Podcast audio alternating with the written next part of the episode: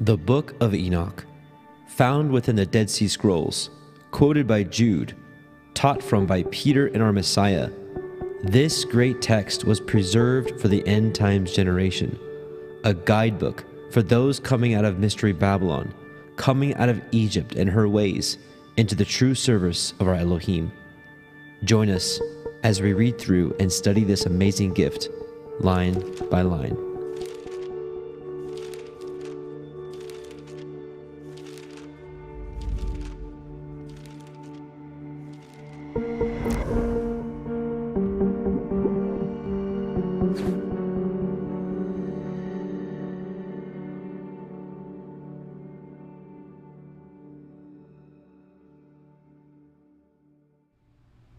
Shabbat shalom and welcome back, brothers and sisters. Welcome to the Parable of the Vineyard YouTube live stream. My name is Adam, your host, and I welcome you.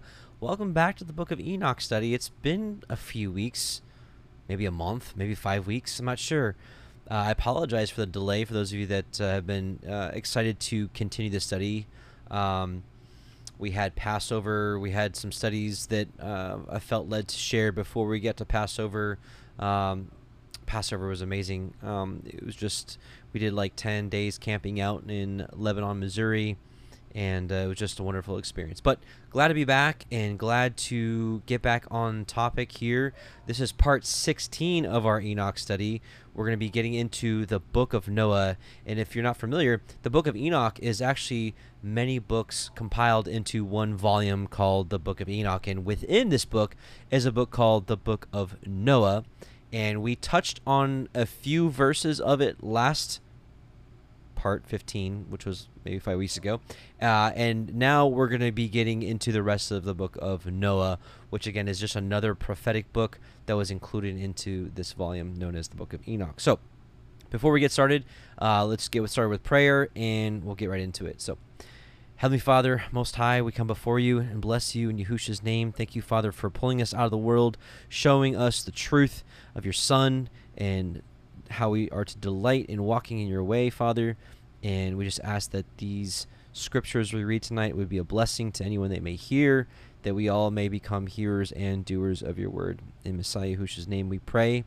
Amen. Hallelujah. So tonight we're going to be talking about a couple things within the Book of Noah. Behemoth, Leviathan, the Hollywood agenda behind those things. We're going to be talking about Revelation 11, measuring the temple, which we'll see in Enoch 61 or 62 here in just a minute. We'll be talking about the garments of glory, the garments that those who have faith and obedience will receive, and the garments that will never fade away, and just a lot of things in between. So a lot to discuss. Let's get started with the Shofar.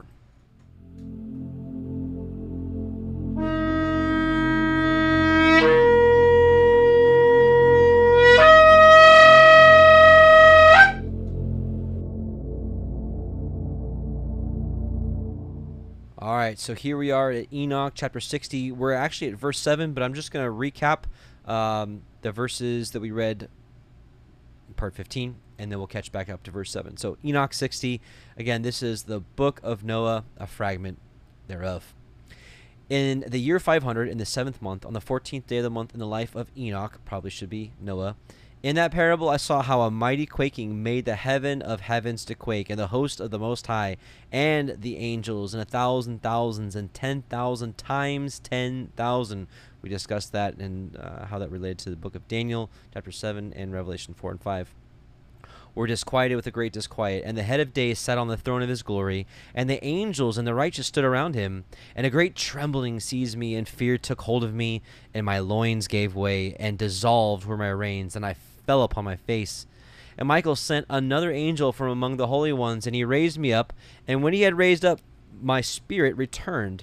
For I had not been able to endure the look of this host, and the commotion and the quaking of the heaven. And Michael said unto me, Why are you disquieted with such a vision? Until this day lasted the day of his mercy. So basically the Most High has been merciful to anyone that will turn and repent back to him. And then there's just a day where that just door closes.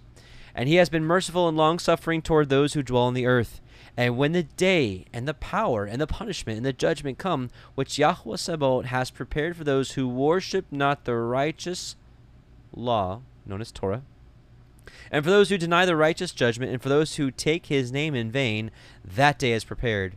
For the elect, a covenant, but for the sinners, an inquisition. So we've been talking a lot about the Book of Enoch makes a clear distinction that the end times tribulation, the worst time this world is ever going to see, is not for the righteous, but for the unrighteous. When the punishment of Yahuwah Sabaoth shall rest upon them, it shall rest in order that the punishment of Yahuwah Sabaoth may not come in vain, and it shall slay the children with their mothers and the children with their fathers. Afterward, the judgment shall take place according to his mercy and his patience. So his law is righteous, truly, is true, is holy, and it's without partiality, old, young, whatever, for those that do not repent and turn to his ways. So now here we are. This is for part 16, verse 7. This is where we ended many weeks ago, and here we are starting at verse 7. And on that day were two monsters parted, a female monster named Leviathan to dwell in the abysses of the ocean over the fountains of water. So Leviathan dwelling in the seas.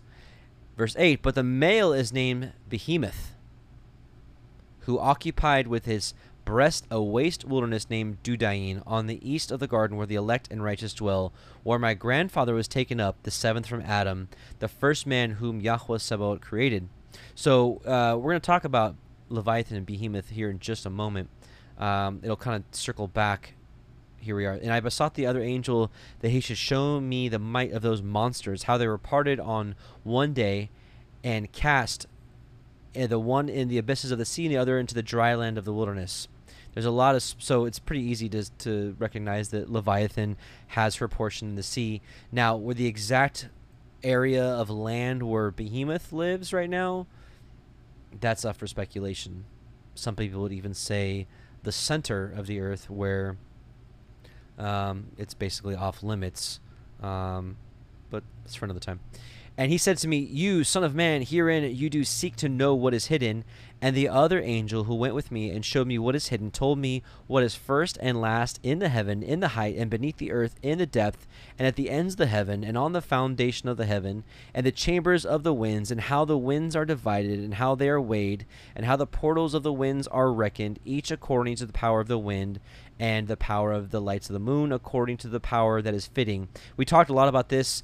I can't remember what part it was where we talked about the four winds. One of the portions we did was the four winds of Revelation, and we talked very much in depth about this. So if you want a further explanation of this portion we're reading about the winds, please see that the portion. It should be in the playlist section of the Book of Enoch series that we've been doing. This is probably a couple months ago now. We did the four winds of Revelation, Book of Enoch. And the divisions of the stars according to their names, and how all the divisions are divided, and the thunders according to the places where they fall, and all the divisions that are made among the lightnings, that it may lighten, and their hosts that they may at once obey. For the thunder has places of rest, which are assigned to it, while it is waiting for its peal. And the thunder and lightning are inseparable. And although not one and undivided, they both go together through the Spirit and separate not. For when the lightning lightens, the thunder utters its voice, and the Spirit enforces a pause during the peal, and divides equally between them. For the treasure of their peals is like the sand, which is innumerable. And each one of them, as it peals, is held in with a bridle and turned back by the power of the Spirit, and pushed forward according to the many quarters of the earth. So we talked greatly in depth about this with the four wind study we did on Book of Enoch. But just to recap, every single portion of creation has its obviously its origin with the Father and through his Son Yahusha, who created all things. But everything was carefully mapped out, and it's just we can't stress this enough, because it's completely the opposite of what the world teaches, that this earth was formed through billions of years by chance, by explosion of the Big Bang, and all these other things that completely take away from the real story, that our Father and his Son, they sat down and they mapped everything out, including thunder and lightning, which, boy, we had quite the thunderstorm last night. I mean, just so loud, and it's just so, just the depth of the power that our Father and His Son have is just amazing. And when we looked at the four winds, how everything is just mapped out, the clouds, the movement of the clouds, the rain, the dew, the mist, the winds, how they move, everything is just all in its order. However, in the end times, I think the study we did was four winds and climate change, because it's very clear also in this book and in the book of Revelation, when you really get down to it, is the order of creation is disrupted and everything is out of order, and you have droughts, you have famines, you have plagues, you have all these different things that when the perfect order that our Father has set is disrupted, everything is in chaos and turmoil, and it's going to be the worst time ever. So this passage here is just continuing to glorify our Father and the creation He made. And the spirit of the sea is masculine and strong, and according to the might of his strength, he draws it back with a rein. And in like manner, it is driven forward and disperses amid all the mountains of the earth. And the spirit of the hoarfrost is his own angel, and the spirit of the hail is a good angel. And the spirit of the snow has forsaken his chambers on account of his strength. There is a special spirit therein, and that which ascends from it is like smoke, and its name is frost. So everything, hail, snow, everything has its order, and the Most High ordains angels to oversee everything. And the spirit of the mist is not united with them in their chambers, but it has a special chamber, for its course is glorious, both in light and in darkness, and in winter and in summer, and in its chambers is an angel. And the spirit of the dew has its dwelling at the ends of the heaven, and is connected with the chambers of the rain, and its course is in winter and summer, and its clouds and the clouds of the mist are connected, and the one gives to the other. And when the spirit of the rain goes forth from its chamber, the angels come and open the chamber and lead it out. And when it is diffused over the whole earth, it unites with the water on the earth, and whensoever it unites with the water on the earth, for the waters are for those who dwell on the earth, for they are nourishment for the earth from the Most High, who is in heaven. Therefore there is a measure for the rain, and the angels take it in charge. And these things I saw towards the garden of the righteous. And the angel who was with me said, now here's where it goes back to Leviathan and Behemoth. These two monsters, prepared conformably to the greatness of Elohim, shall feed. Now let's read a little bit about the greatness of these animals. We're going to take a look at the book of Job, and this is where, you know, Job's been like, you know, answer me, and finally the Most High is like, all right, I'm going to answer you.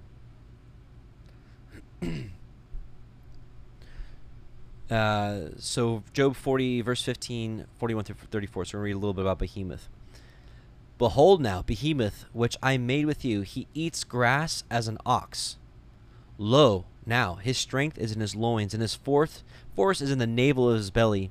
He moves his tail like a cedar. So his tail is like a cedar tree. And if you haven't seen how tall and how big and how strong cedar trees are, so we're talking like massive size. Massive.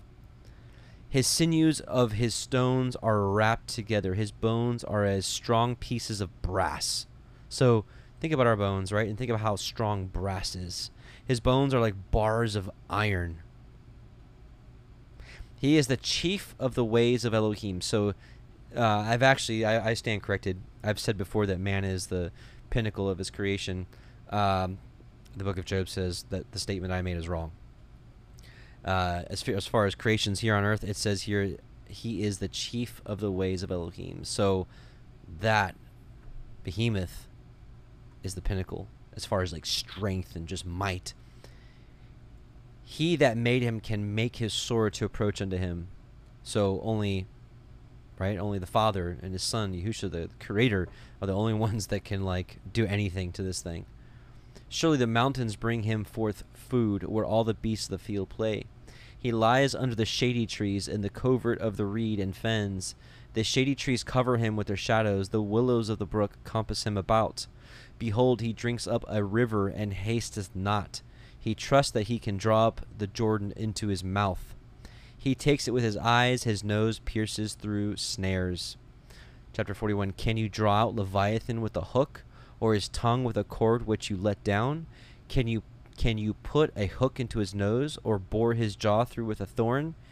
He will make many will he make many supplications unto you? Will he speak soft words unto you? Will he make a covenant with you? Will you take him for a servant forever? Will you play with him as with a bird, or will you bind him for your maidens? Shall the companions make a banquet of him? Shall they part him among the merchants? Can you fill his skin with barbed irons, or his head with fish spears? Lay your hand upon him, remember the battle, do no more. Behold, the hope of him is in vain. Shall not one be cast down even at the sight of him? None is so fierce that dare stir him up. Who then is able to stand before me? Who has prevented me that I should repay him? Whatsoever is under the whole heaven is mine. I will not conceal his parts, nor his power, nor his comely proportion. Who can discover the face of his garment, or who can come to him with his double bridle? Who can open the doors of his face? His teeth are terrible round about. His scales are his pride, shut up together with a close seal. One is so near to another that no air can come between them. So this is like, you know, his scales is like really like just armor. Like just, I mean, just impenetrable armor. They are joined one to another. They stick together that they cannot be sundered.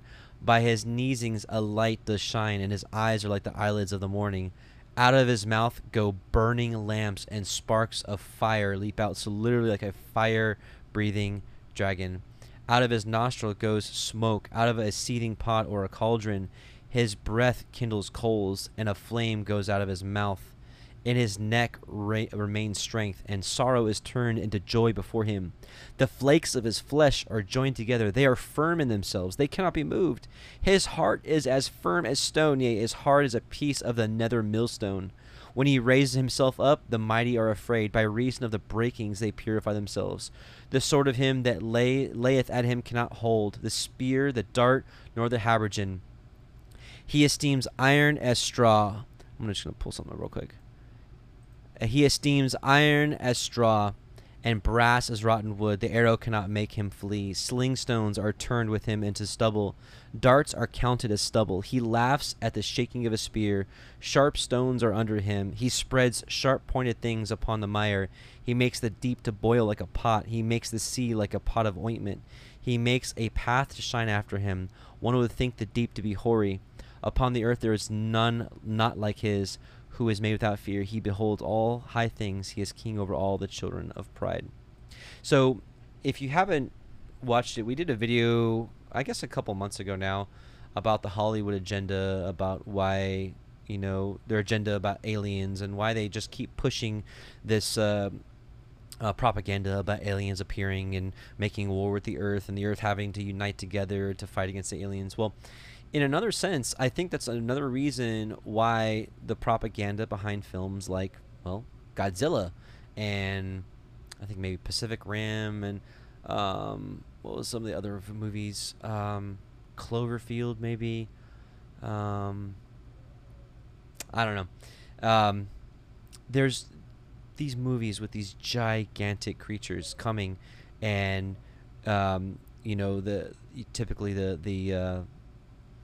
or like even King Kong, where these are just massive creatures come out of nowhere and start devastating.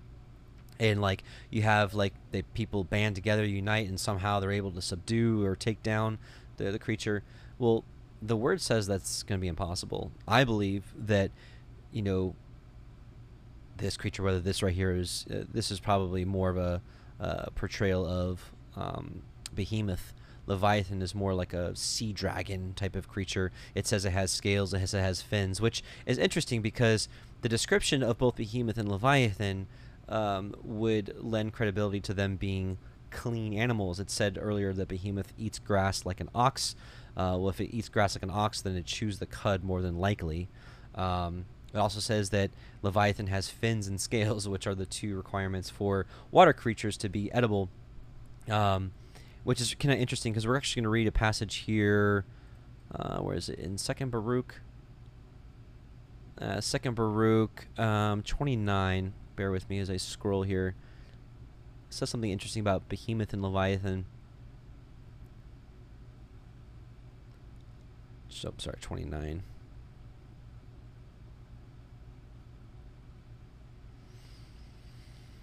Okay, so chapter 29 of Second Baruch. And he answered and said to me, whatsoever will then befall will befall the whole earth. So this is talking about the end times tribulation. So he was asking, Baruch was asking in the previous chapter, hey, when the end times tribulation happens, the big one, is it going to happen just in a certain part of the world, or is it going to happen everywhere? So here he answers, it will befall the whole earth. The whole earth is going to experience this. No one is not going to experience this. Therefore, all who live will experience them. For at that time I will protect only those who are found in those selfsame days in this land. So that's why I believe he's going to gather his people together into the land, and then all this stuff happens. And it shall come to pass when all is accomplished that was to come to pass in those parts that Hamashiach, the Messiah, shall be then begin to be revealed. And now listen to this. And Behemoth shall be revealed from his place, and Leviathan shall ascend from the sea, those two great monsters which I created on the 5th day of creation, and shall have kept until that time, and then they shall be for food for all that are left. So you can look at that two ways. Number one, I think they're literally going to destroy a bunch of people. But in another passage, I think it's in, is it maybe Isaiah 27 where the Most High talks about slaying the dragon? It's also very possible that Behemoth and Leviathan can be for food for the remnant of the people. Just kind of what it says. However, I think what it says here is this time of trouble, and that's when that's basically when this time of trouble is it happens, and then Yah's people are protected, Messiah is revealed. It says that Behemoth and Leviathan come out, and I believe they're going to come out to do this kind of stuff that you see in these movies, which is to pillage, destroy, part of just terrorizing the creation. I mean, because think about it. If, like, there's famine, there's hunger, there's pestilence, there's war, and in the midst of all this, there's earthquakes, and then there's monsters like this that go around just destroying. I mean, that's literally, like, the most scary time I can ever think of. And it just goes along with the narrative of it just being the worst time ever. So, any case, a couple of things. Let's see. In 2 Esdras, there's this little passage of Behemoth and Leviathan. 2 Esdras 6:49-52. Then you did keep in existence two living creatures, the name of the one you did call Behemoth, and the name of the other Leviathan. And you did separate one from the other, for the seventh part where the water had been gathered together could not hold them both. And you did give Behemoth one of the parts which had been dried up on the third day to live in it, and where there are 1,000 mountains. But to Leviathan you did give the seventh part, the watery part, and you have kept them to be eaten by whom you will and when you will. So there is that kind of that verse again. You have kept them to be eaten by whom you will and when you will. So literally they're going to be food for some people. And considering that there's evidence that shows that they're clean animals, it literally could just be like the biggest barbecue ever. I know that sounds kind of crazy, but it's two witnesses saying that people are going to eat them, Behemoth and Leviathan. So I don't know, but I think before that happens, they are going to be terrorizing. Just kind of how I understand it this time. So, in any case, little tidbits about Behemoth, Leviathan, kind of interesting. So let's go to now to Enoch 61, and we'll get into some Book of Revelation end time stuff. Chapter 61, and I saw in those days how long cords were given to those angels, and they took to themselves wings and flew, and they went toward the north. And I asked the angel, saying unto him, why have those angels taken these cords and gone off? And he said unto me, they have gone to measure. And the angel who went with me said unto me, these shall bring the measures of the righteous and the ropes of the righteous to the righteous. They may stay themselves on the name of Yahuwah Sabaoth forever and ever. So here we have an almost identical passage in the Book of Revelation. Let's read about it. And here it says, Revelation 11:1-2, and there was given to me a reed like unto a rod, and the angel stood, saying, rise and measure the temple of Elohim, and the altar, and them that worship therein. But the court which is without the temple leave out, and measure it not, for it is given unto the Gentiles, the nations, and the holy city shall they tread underfoot 42 months. So again, you have this passage where they're given a reed or a cord to measure, and what are they measuring? The temple. And what are they measuring here? And these shall bring the measures of the righteous and the ropes of the righteous to the righteous, that they may stay themselves on the name of Yahuwah Sabaoth. And how can we make this connection? Well, we know a couple things. Revelation 3, Really just reading the last passage, but because this is such a good passage, we're going to read the whole thing. Revelation 3:7-12. And to the angel of the church of Philadelphia write, these things says he that is holy, he that is true, he that has the key of David, he that opens and no man shuts, and shuts and no man opens. I know your works. Behold, I have set before you an open door, and no man can shut it. For you have a little strength, and has kept my word, and has not denied my name. So even if you are out there and you are feeling like you have very little strength, and that you're just being tested here and there, and you're barely making it through, just persevere. Right? For you have had little strength. So even if it feels like that, like you have little strength, but you still, you're keeping his word and not denying his name. So no matter what you're going through, right, don't give up. I believe this is speaking really to, well, through the ages, but really in these last days. Behold, I will make them the synagogue of Satan, which say they are Jews and are not, but do lie. Behold, I will make them to come and worship before your feet, and to know that I have loved you. Why all this? Because you have kept the word of my patience. And we know that when we come to Messiah and we come to the truth, the red carpet isn't just rolled out for us. Matter of fact, things typically get harder. There's a few of you I've spoken to that are like, eh, life's good. Hey, praise ya. But for the majority of people, things get tougher, especially with families, jobs, finances, even sometimes health. People's health is tested. I know a sister right now who is just so amazing in faith and belief, and she's being tested, you know, with a very aggressive cancer. Anyways, my point is that no matter what, regardless of how hard it gets or has gotten, we are keeping the word of his patience. Right? And he says, I will also keep you from the hour of temptation. Look at this Greek word, can mean trial or testing, which shall come upon all the world, or even tribulation, to try them that dwell upon the earth. This is the great tribulation. And so the people that endure and are molding their lives to fit the word right now, when there's some tough things out there, but right now in the overall scope of things, we ain't seen nothing yet. But the people that are doing it now, when it's really optional, because right now I say optional in the fact that, well, you can just do what you want. If you want to follow him, you can follow him. If you don't want to follow him, don't follow him, right? But the people that are choosing to do it now and that are hearing the call and molding their lives now to be a life that fits what the scriptures tells us to do, they'll be kept from the hour of trial, temptation, tribulation. Behold, I come quickly. Hold fast what you have, that no man take your crown. Now here, this is, I read all that to read this. So we're talking about the angels going off to measure the temple, and then in the book of Enoch, it talks about how they're measuring people and how that works. Him that overcomes will I make a pillar in the temple of my Elohim. So literally a building block in the temple. So you're part of it. And he shall go no more out, and I will write upon him the name of my Elohim and the name of the city of my Elohim, which is New Jerusalem, which comes down out of heaven from my Elohim, and I will write upon him my new name. So remember the 144,000, right? They had their name, the name of Elohim in their forehead. Right? It's the people that overcomes. It's the people that kept the word of patience, even in the midst of trials, especially in the midst of trials. And though they had a little strength, they kept his word.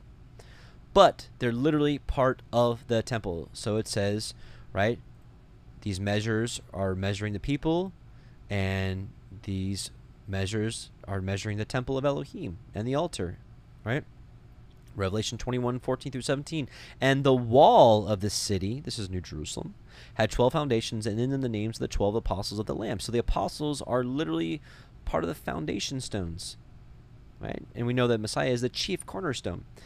And he that talked with me had a golden reed to measure the city and the gates thereof and the wall thereof. And we're already seeing that people are a part of that wall, of the foundation. And the city lies 4 square, and the length is as large as the breadth. And he measured the city with the reed, 12,000 furlongs. The length and the breadth and the height of it are equal.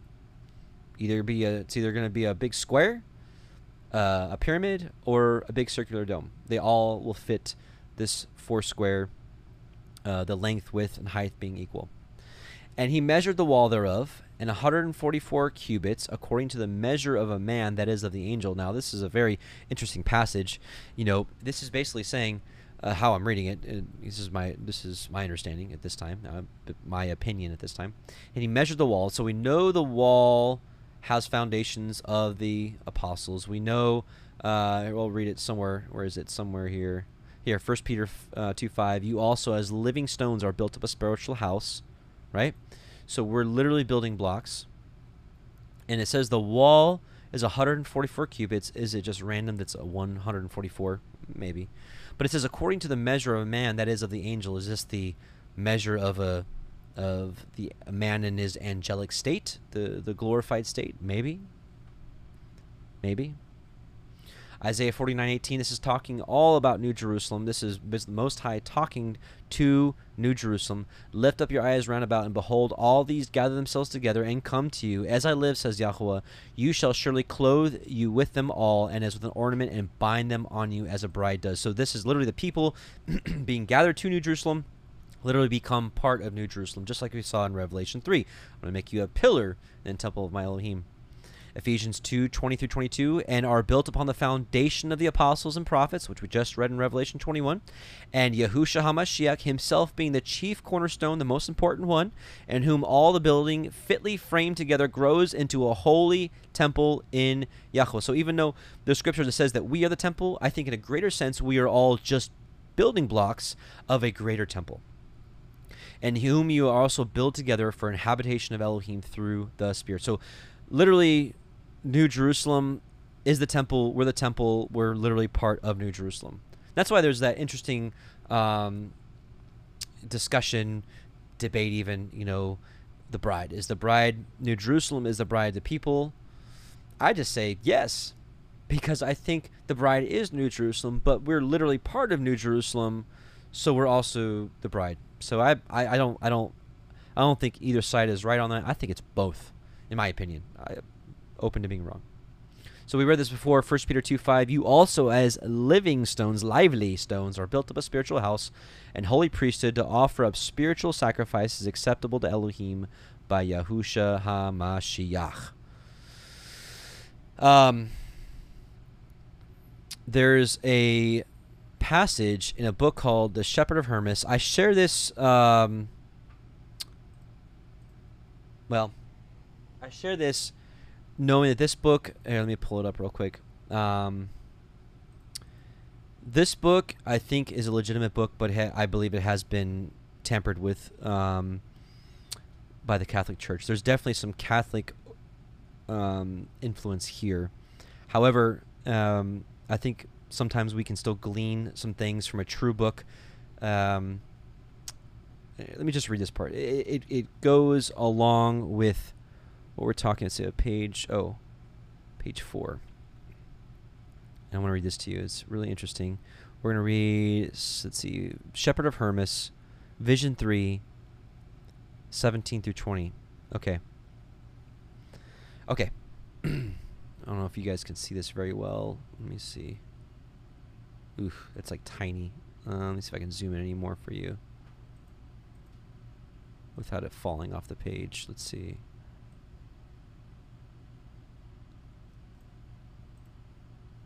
It's not going to get much better than that. So I'll just read it. I'll try to remember to leave a link so you guys can read for yourself. But this is Hermas is getting a vision of New Jerusalem being built up. It's called a tower. In this book, it's called the tower. The tower of the building. And it talks about the individual stones. So if we know that Peter says that we are living stones to be built up a spiritual house, well, this book tells us that there's different kinds of stones. Just like there's the seed is planted in different types of ground, and some are fruitful and some are not. And well, here in this book, it tells us that people can become different types of stones, and not all stones are able to be used into the building. Shepherd of Hermas, here now concerning the stones that go into the building, the stones that are squared and white and that fit together in their joints, these are the apostles and bishops and teachers and deacons who walked after the holiness of Elohim and exercised their office of bishop and teacher and deacon in purity and sanctity for the elect of Elohim, some of them already fallen asleep and others still living. And because they always agreed with one another, they have both had peace among themselves and listened to one another. Therefore their joinings fit together in the building of the tower. But they that are dragged from the deep and placed in the building, and that fit together in their joinings with other stones, that are already builded in. Who are they? These are they that suffered for the name of Yahuwah. But the other stones that are brought from the dry land, I would fain to know who these are. She said, those that go to the building and are yet, are not hewn, these Yahuwah has approved, because they walked in the uprightness of Yahuwah and rightly performed his commandments. But they that are brought and placed in the building, who are they? They are the young in faith and faithful, but they are warned by the angels to do good, because wickedness was found in them. But those whom they rejected and threw away, who are they? These have sinned and desire to repent. Therefore they were not cast to a great distance from the tower, because they will be useful for the building if they repent. Then, they then that shall repent, if they repent, will be strong in the faith, if they repent now while the tower is in building. But if the building shall be finished, and they have no more any place, but shall be castaways. So there's a time where, like we read earlier in Enoch, that his mercy ends. There is a time where that ends. But would you know about them that are broken in pieces and cast away far from the tower? These are the sons of wickedness, which was absent from them. Therefore they have not salvation, for they are not useful in the building by reason of their wickedness. Therefore were they broken up and thrown far away by reason of the wrath of Yahuwah, for they excited him to wrath. But the rest whom you have seen lying in great numbers, not going to the building, of these they are mildewed, and they that knew the truth, but did not abide in it, nor cleave to the saints. Which is really interesting, because last week in the Torah portion, we talked about the portion Leviticus 14, where buildings that had mildew or actually mold, and how they dealt with it. They took the stones and they threw out the bad stones, and they scraped the other ones, and then they put new stones in. Really interesting connection with everything we're talking about here. Verse 19. But they that have the cracks, who are they? These are they that are peace among themselves, who have an appearance of peace, but when they depart from one another, their wickedness abides in their hearts. So they appear to have peace face to face, but when they're not around each other, they don't have peace with each other. These are the cracks which the stones have. But they that are broken off short, these have believed, and have their greater part in righteousness, but have some parts of lawlessness. But the white and round stones which did not fit into the building, who are they? She answered and said to me, how understand you nothing? These are they that have faith, but have also riches of this world. When tribulation comes, they deny their master by reason of their riches and their business affairs. And I don't think this is saying that, you know, you can't have money, but this is just like the rich young ruler, that the money became a stumbling block in their walk. And I answered and said to her, when then, lady, will they be useful in the building? When, she replied, their wealth, which leads their souls astray, shall be cut away. Then will they be useful for Elohim. For just as the round stone, useless, it will be cut away, and lose some portion of itself, cannot become square. So also they that are rich in this world, unless their riches be cut away, cannot become useful to Yahuwah. Learn first from yourself. When you had riches, you were useless, but now you are useful and profitable unto life. But the other stones which you did saw cast far away from the tower, and falling into the way, and rolling out of the way into believed, but by reason of their double heart they abandoned the true way, thus thinking that they can find a better way. They go astray and are sore distressed, as they walk about in the regions where there is no way. But they that fall into the fire and are burned, these are they that finally rebelled from the living Elohim. And it no more entered into their hearts to repent by reason of the lusts of their wantonness and of the wickedness which they wrought. But the others which fall near the waters and yet cannot roll into the water, would you know who they are? These are they that heard the word and would be baptized into the name of the Master. Then when they call to their remembrance the purity of the truth, they change their minds and go back again after their evil desires. So she finished the explanation of the tower. Anyways, there's still more to it. It's interesting reading. And let me just clarify what I said about this book. This book actually was very close to being canonized. It just didn't make the final cut. First and second century believers believed that this was a true book. Taking true books and adding Catholic doctrine to it is not a new thing. There's a historian named Eusebius said that that Rome was basically taking true books and just adding their own doctrine, just peppering it in, just a little verse here, a little verse there. So anyways, I just wanted to share this book with caution. There's a lot of great things to glean from this book, but if you know your scriptures and you're well grounded in the truth, you'll notice when some things will pop its head up. So this is not a book I would recommend you to read if you're not fully grounded in the truth and be able to spot when something is off. So, but I wanted to share that portion because it just talks about, well, if we want to get into the building, right? This isn't some sugar-coated message that is preached all through the world that you just believe in the historical figure of Messiah that he gave his life, and then that's it. And then you just walk according to the stubbornness of your heart. And someone will say, well, that's not, you know, you've got to, you know, well, not murder and not do adultery, which are definite things that we're supposed to be staying away from. However, there's so much more to the story, which is to walk in all of his commandments, right? Loving him and loving people with all of our heart. But then you ask yourself, well, how do you do that? That's what the 10 commandments explain how to do that. And then the rest of the Torah, and really all through the prophets, tell us exactly how to do that and what we're supposed to do. And if you haven't been studying the righteous law, as we read in Enoch earlier, well, I would encourage you, now is the time to do it.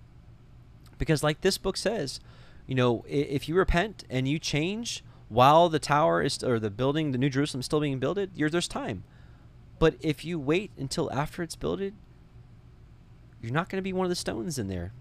And I don't know about you, but I really would like to be a stone in that building. That is a life goal of mine. And if that sounds silly to you, then, you know, so be it. But if you're like, you know what, I want to, well, let's continue on. Let's continue on. I think I actually have another little snippet here, 23:5. I don't remember what this was about. 23:5. Now then, hear me and be at peace among yourselves, and have regard one to another, and assist one another.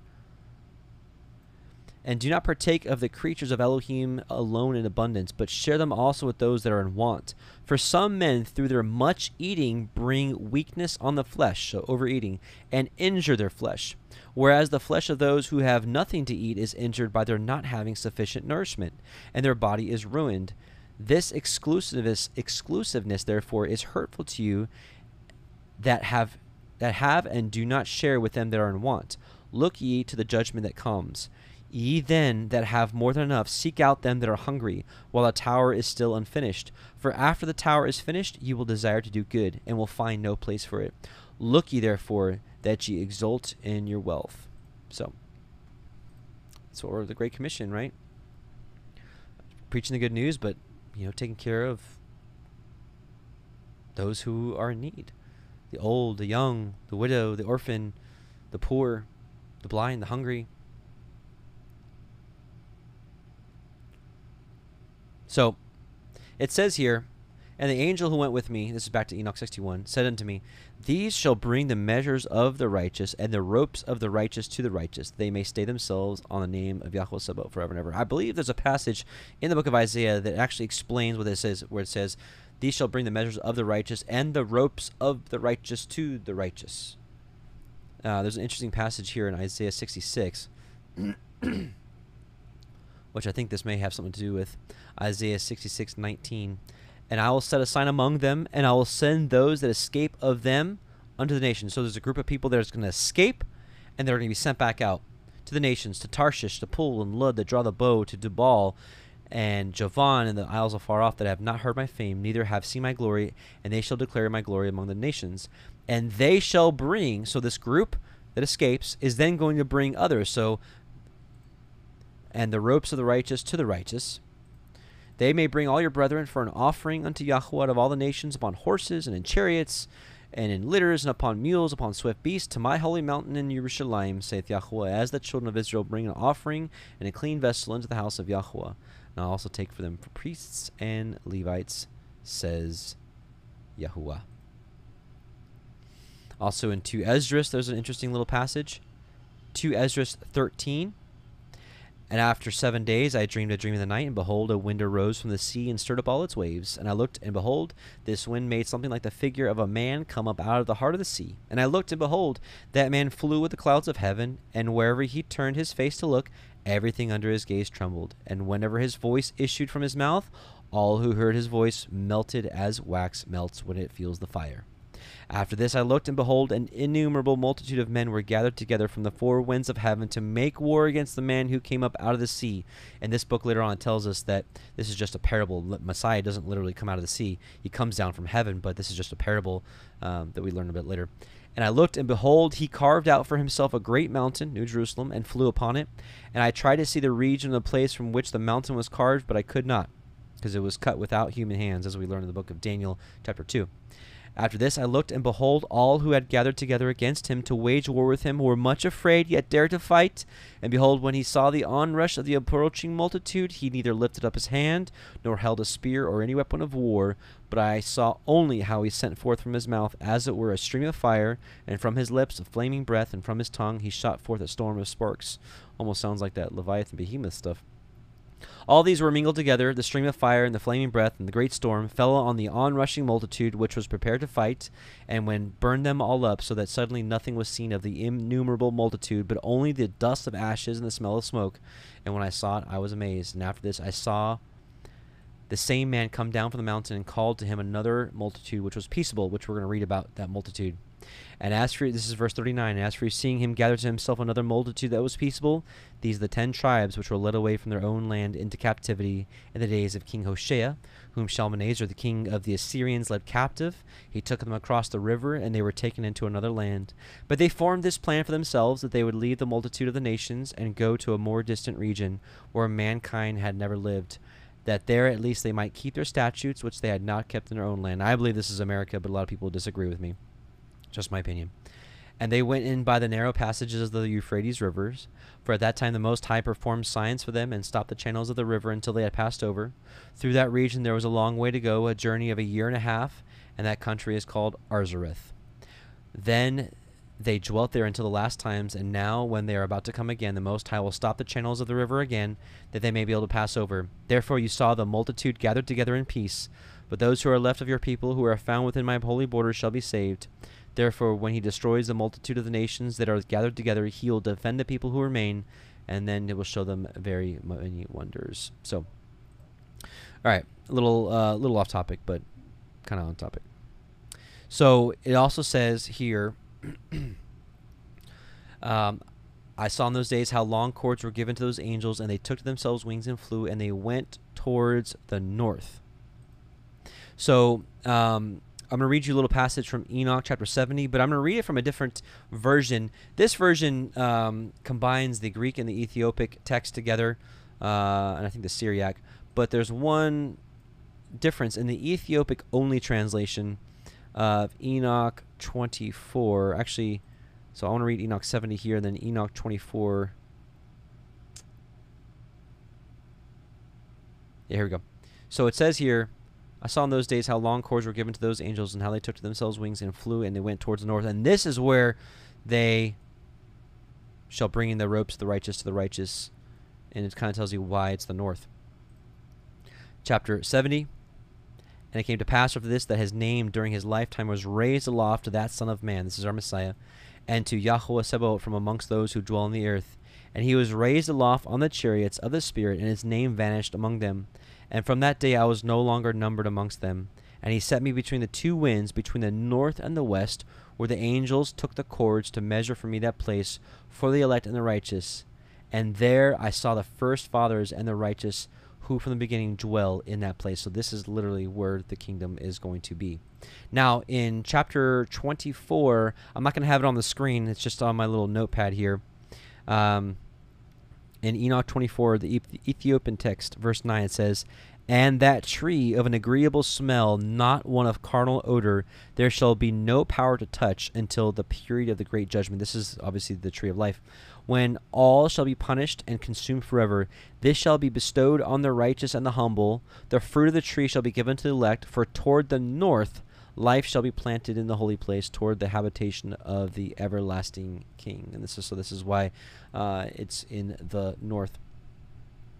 Now let's move on with Enoch 61, verses 4 through 6. The elect shall begin to dwell with the elect, and those are the measures which shall be given to faith and which shall strengthen the righteous. Strengthen righteousness. And these measures shall reveal all the secrets of the depths of the earth, and those who have been destroyed by the desert, and those who have been devoured by the beasts, and those who have been devoured by the fish of the sea, that they may return and save themselves on the day of the elect one. For none shall be destroyed before Yahuwah Sabaoth, and none can be destroyed. And all who dwell above in the heaven received a command, and power, and one voice, and one light like unto fire. Pretty cool passage, right? The elect shall begin to dwell with the elect. And this is obviously the resurrection. Those who have been destroyed by the desert, those devoured by the beast, those who have been devoured by the fish of the sea, that they may return, so the resurrection, on the day of the elect one, so on his day, for none shall be destroyed. So once they're resurrected, they can't be destroyed ever again. None can be destroyed. And all who dwell above in the heaven receive a command and power, and one voice like unto light unto fire. So just want to read a little bit about this. We read this months ago in Enoch 38 and 39. We'll just read it again. The first parable, when the congregation of the righteous shall appear. So that's what this is all talking about. The congregation appearing and New Jerusalem appearing. Kind of one and the same. And sinners shall be judged for their sins. So this is the great tribulation. And shall be driven from the face of the earth, or that land. And when the righteous one shall appear before the eyes of the righteous, whose elect works hang upon Yahuwah Sabaoth, and light shall appear to the righteous and the elect who dwell on the earth. Where then will be the dwelling of the sinners, and where the resting place of those who have denied Yahuwah Sabaoth? It had been good for them if they had not been born. It's tough. When the secrets of the righteous shall be revealed, and the sinners judged, and the godless driven from the presence of the righteous and the elect, from that time those that possess the earth shall no longer be powerful and exalted. So this is that time. There's a day of separation when Yahusha comes back, the resurrection happens, the congregation of the righteous appears, New Jerusalem is there. You know, the Bill Gates and all these different people that everybody's stressed about right now, gone for them in a second. So even though that looks like their plans are gonna destroy everybody and take over the world, it doesn't matter, because those plans are gonna be stopped short. The Most High put those plans in their mind, Revelation 17:17, to do all these things to bring us about to this time, and in a moment that's all gonna be cut off. So where is your fear? Is your fear on the Bill Gates of the world? Or is your fear on the Most High and being part of his kingdom and doing what's right in his sight? That's what really matters. And they shall not be able to behold the face of the holy, for Yahuwah Sabaoth has caused his light to appear on the face of the holy and the righteous and the elect. Then shall the kings and the mighty perish and be given into the hands of the righteous and holy. And thenceforward none shall seek for themselves mercy from Yahuwah Sabaoth, for their life is at an end. We'll read 39 real quick. And it shall come to pass in those days that the elect and holy children will descend from the high heaven, and their seed will become one with the children of men. So this is kind of what we're talking about here. The elect shall begin to dwell with the elect, right? And all who dwell above in the heaven receive a command and power, and one voice like one light like unto fire. They'll become one with the children of men. In those days Enoch received books. So basically the angelic hosts and all the cherubim and seraphim and ophim and thrones and powers, they're all going to be coming together, and they're going to be dwelling together with us. Well, I say us, people who are be found to be righteous. And I can't claim that. I hope and pray to be among that number. All I can do is the best I can do. And that's all that we can do. And that we can do is to continue to seek him, seek his face daily, to daily die to the flesh and walk in his ways. That's all we can do, brothers and sisters. And in those days Enoch received books of zeal and wrath, and books of disquiet and expulsion, and mercy shall not be accorded to them, saith Yahuwah Sabaoth. In those days a whirlwind carried me off from the earth, and set me down at the end of the heavens. And there I saw another vision, the dwelling places of the holy, and the resting places of the righteous. Here mine eyes saw their dwellings with his righteous angels, and their resting places with the holy.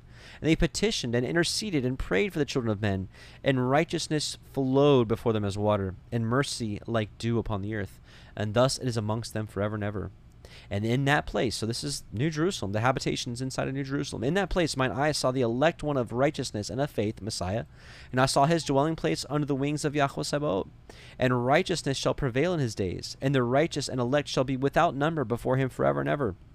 So even though we talked about the 144,000, there's also the great multitude that's with him. and all the righteous and elect before him shall be strong as fiery lights, right? And all who dwell above in heaven received a command and power and one voice and one light like unto fire. This is Enoch 61, verse 6. And all the righteous and elect before him shall be strong as fiery lights, and in their mouths shall be full of blessing. And their lips extol the name of Yahuwah Sabaoth, and righteousness before him shall never fail, and uprightness shall never fail before him. There I wish to dwell, and my spirit longed for that dwelling place. And there heretofore has been my portion, for so has been established concerning me before Yahuwah Sabaoth. In those days I praised and extolled the name of Yahuwah Sabaoth with blessings and praises, because he has destined me for blessings and glory according to the good pleasure of Yahuwah Sabaoth. For a long time my eyes regarded that place. So this is Enoch talking, man. He's seen everything. Hell, heaven, earth, all the deep recesses of everything. He's seen everything. And this is the place, right? Where he says, for a long time my eyes regarded that place. So he sat there and was like looking at it for a long time and just like, yeah, this is it. And I blessed him and praised him, saying, blessed is he, and may he be blessed from the beginning and forevermore. And before him there is no ceasing. He knows before the world was created what is forever and what will be from generation unto generation. Those who sleep not bless you. They stand before your glory and bless and praise and extol, saying, holy, holy, holy is Yahuwah Sabaoth. He fills the earth with spirits. And here my eyes saw all those who sleep not. They stand before him and bless and say, blessed be you, and blessed be the name of Yahuwah forever and ever. And my face was changed, for I no longer could behold. Mm. That's where we want to be. That's the place. This is what we're striving for. Enoch 61, 7 through 13. And that one, with their first words, they blessed and extolled and lauded with wisdom. And they were wise in utterance and in the spirit of life. And Yahuwah Sabaoth placed the elect one on the throne of glory. The elect one is Messiah, right? And he shall judge all the works of the holy above in heaven, and in the balance shall their deeds be weighed. And when he shall lift up his countenance to judge their secret ways according to the word of the name of Yahuwah Sabaoth, and their path according to the way of righteous judgment of Yahuwah Sabaoth, then shall they all with one voice speak and bless and glorify and extol and sanctify the name of Yahuwah Sabaoth. And he will then summon all the hosts of the heavens and all the holy ones above, the host of Elohim, the cherubim, the seraphim, the ophim, all the angels of power and all the angels of principalities and the elect one and all the other powers on the earth and over the water. On that day shall raise one voice. So everything, all his being, his righteous, his elect, all the angels, all the different classes of angels on one day shall raise one voice altogether and bless and glorify and exalt in the spirit of faith, in the spirit of wisdom, in the spirit of patience, in the spirit of mercy, in the spirit of judgment, of peace, in the spirit of goodness, shall all say with one voice, blessed is he, and may the name of Yahuwah Sabaoth be blessed forever and ever. Who wants to take part in saying that together with all the angelic hosts? I do. Let's give this walk everything we've got. Everything. Nothing wavering.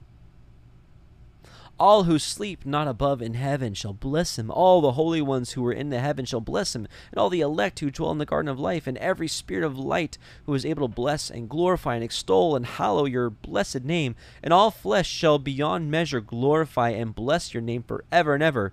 For great is the mercy of Yahuwah Sabaoth, and he is long-suffering. In all his works and all that he has created, he has revealed to the righteous and the elect in the name of Yahuwah Sabaoth. Man, this one verse just summarizes everything that I've wanted to say in this study. Let me read it again. For great is the mercy of Yahuwah Sabaoth. Now, I don't know about you, but the life I lived prior to him pulling me out of the world was detestable and deserving of death and to not to be in his kingdom and to not be counted amongst those that will be amongst the living in New Jerusalem.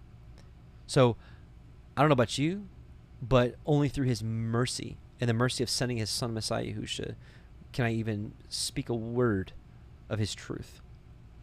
If you find any wisdom in any study that this study or any others, if you find any shred of anything that does something to you, well, I can tell you all glory, all praise to the Most High, because I don't even deserve to live.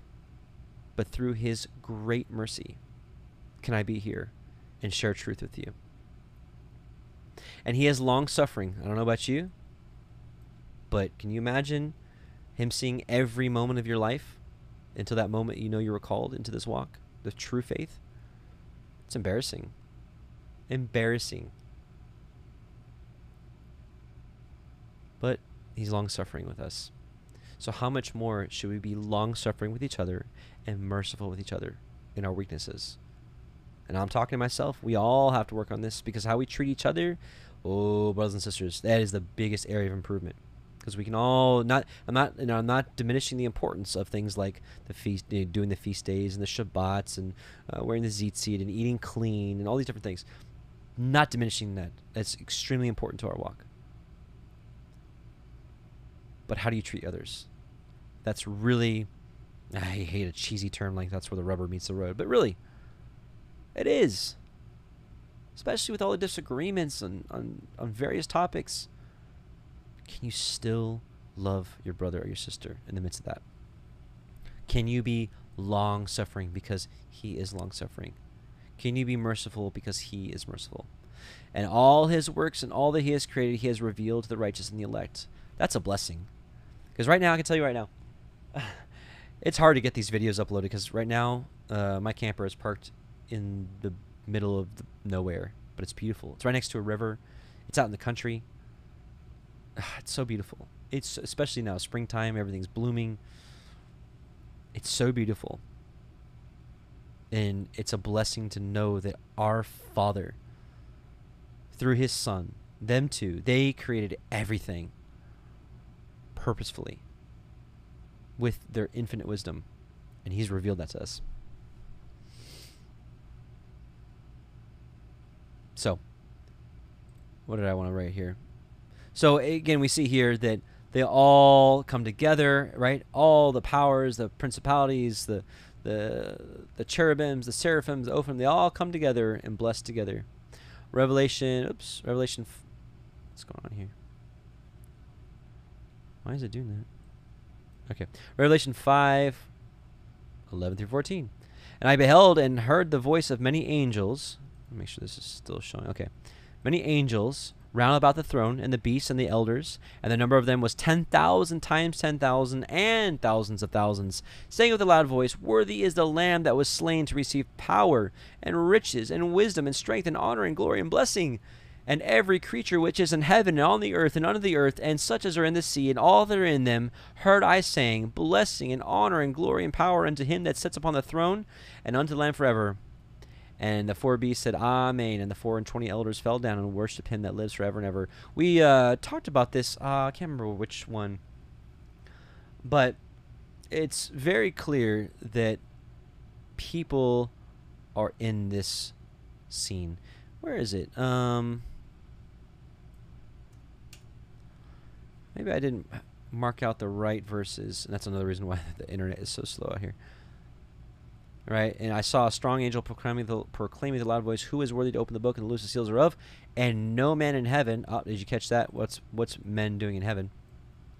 Let's see. They sung a new song. Yeah, and it has made us unto our Elohim kings and priests, and we shall reign on the earth. Well, who does that? Who reigns on the earth, and who are the kings and the priests?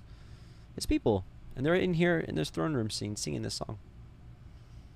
And with, like we read in Enoch, with all the hosts of heaven, right? He was some of the the hosts of heavens, which that's another one. The secret of the stars in the heavens. That's another one we did. Spoiler alert: the stars of heaven are a parable for his righteous people. So he'll summon the hosts of heaven and all the holy ones above and the host of Elohim and the cherubim, the seraphim, the ophim, all the different angel classes. Right? But here, this passage right here is very specific. And the number of them was 10,000 times 10,000 and thousand thousand. So there's two big major groups. What are those? Daniel 7, 9 through 10. I beheld till the thrones were cast down, and the Ancient of Days did sit, whose garment was white as snow. And the hair of his head was like the pure wool. His throne was like the fiery flame, and his wheels as a burning fire. Right? And a fiery stream issued and came forth from before him. Thousand thousands ministered unto him, which we know the angels are the ministering spirits, and 10,000 times 10,000 stood before him. Luke 21:36, pray ye always, therefore, that you may be worthy to escape all these things that are coming to pass and to stand before the Son of Man. So you have 10,000 thousands ministering of angels ministered to him, and 10,000 times 10,000 stood before him.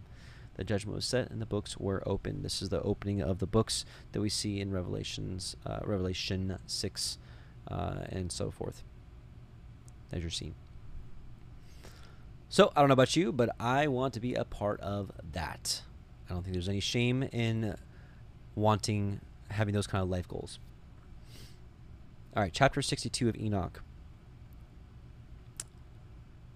And thus Yahweh commanded the kings and the mighty and exalted and those who dwell on the earth, and said, open your eyes and lift up your horns if you are able to recognize the elect one.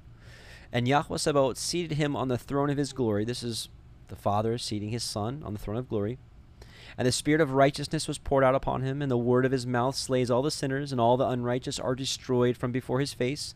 And there shall stand up in that day all the kings, and the mighty, and the exalted, and those who hold the earth, and they shall see and recognize how he sits on the throne of his glory.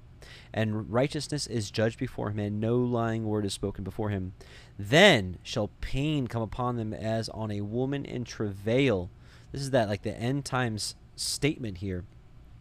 Pain shall come upon them, the unrighteous, as on a woman in travail, and as she has pain in bringing forth, when her child enters the womb, the mouth of the womb, sorry, and she has pain in bringing forth. And one portion of them shall look on the other, and they shall be terrified, and they shall be downcast of countenance, and pain shall seize them when they see that Son of Man sitting on the throne of his glory.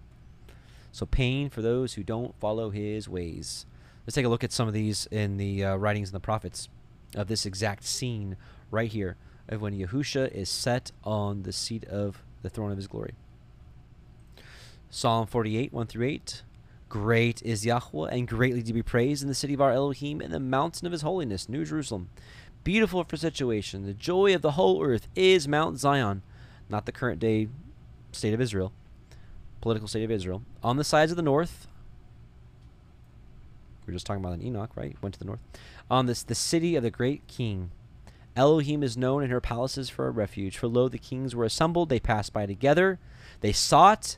They so marveled, and they were troubled, and hasted away. So they saw this massive city, and they're like, fear took hold upon them, and pain as of a woman in travail. There is that key term.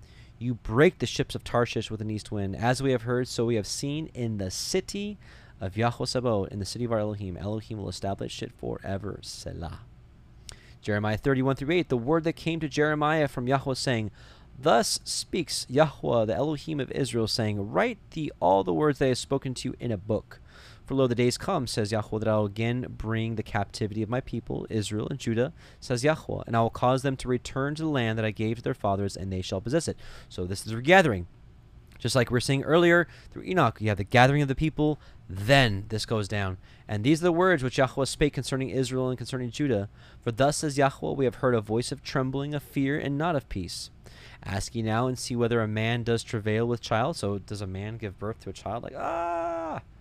Wherefore, so why do I see every man with his hands on his loins, as a woman in travail, and all faces are turned to paleness? Alas!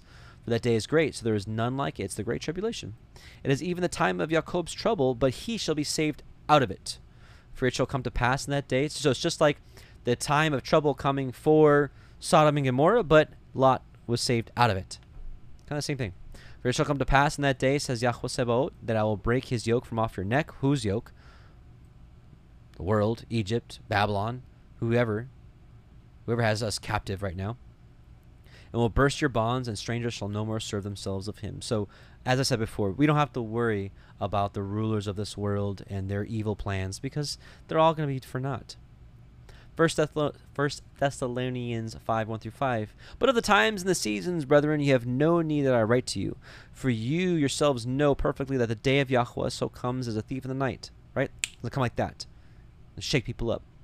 For when they shall say peace and safety, which, what is the world preaching right now?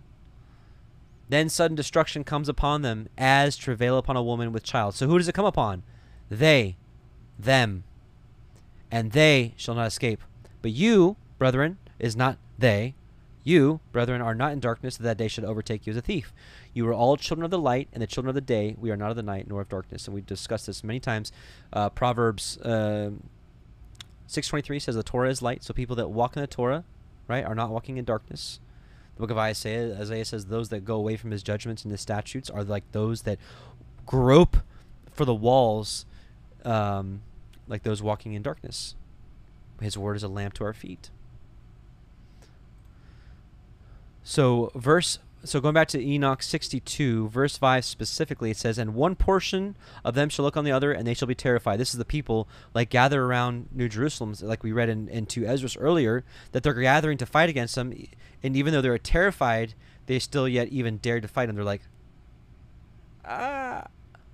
"And one portion shall look on the other, and they shall be terrified. They shall be downcast of countenance, and pain shall seize them when they see that Son of Man sitting on the throne of his glory." So verse 5 specifically, let's read a little bit of Isaiah 13.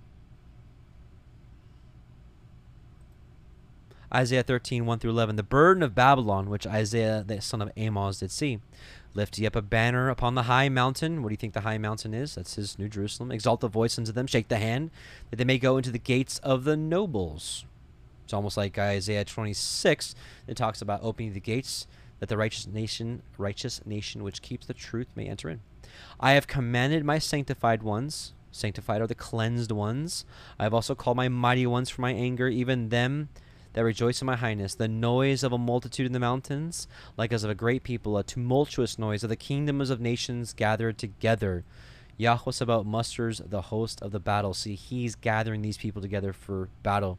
"They come from a far country, from the end of heaven, even Yahuwah, and the weapons of his indignation to destroy the whole land," which we see are who? His sanctified ones, his mighty ones, for his anger. "Howl ye, for the day of Yahuwah is at hand. It shall come as a destruction from the Almighty. Therefore shall all hands be faint." Just like we saw, all hands on their stomach, like, ah. "And every man's heart shall melt, and they shall be afraid. Pangs and sorrows shall take hold of them, and they shall be in pain as a woman that travails." There's it again. "They shall be amazed at one another, and their faces shall be as flames." Right? So then pain shall come upon them as a woman travail. "They shall look one another. They shall be terrified in countenance, and pain shall seize them when they see that Son of Man sitting on the throne of his glory." Right? "They shall be amazed at one another, and their faces shall be as flames. Behold, the day of Yahuwah comes, cruel, both with wrath and fierce anger, to lay the land desolate." What land do you think that is? That's for another time. "And he shall destroy all the sinners thereof out of it." When it talks about the land, it could either be talking about the whole earth, or it could be talking about the Genesis 15 borders, the borders that he promised to Abraham and his descendants to live there forever, which is currently being occupied by other people, sinful nations. "For the stars of heaven and the constellations thereof shall not give their light. The sun shall be darkened in his going forth, and the moon shall not cause her light to shine. And I will punish the world for their evil and the wicked for their iniquity, and will cause the arrogancy of the proud to cease, and will lay low the haughtiness of the terrible." It'll be a rough day for some people. And of course, he talks about, where is it? "And Yahuwah Sabaoth seated him on the throne of his glory." So seating Messiah on the throne of his glory.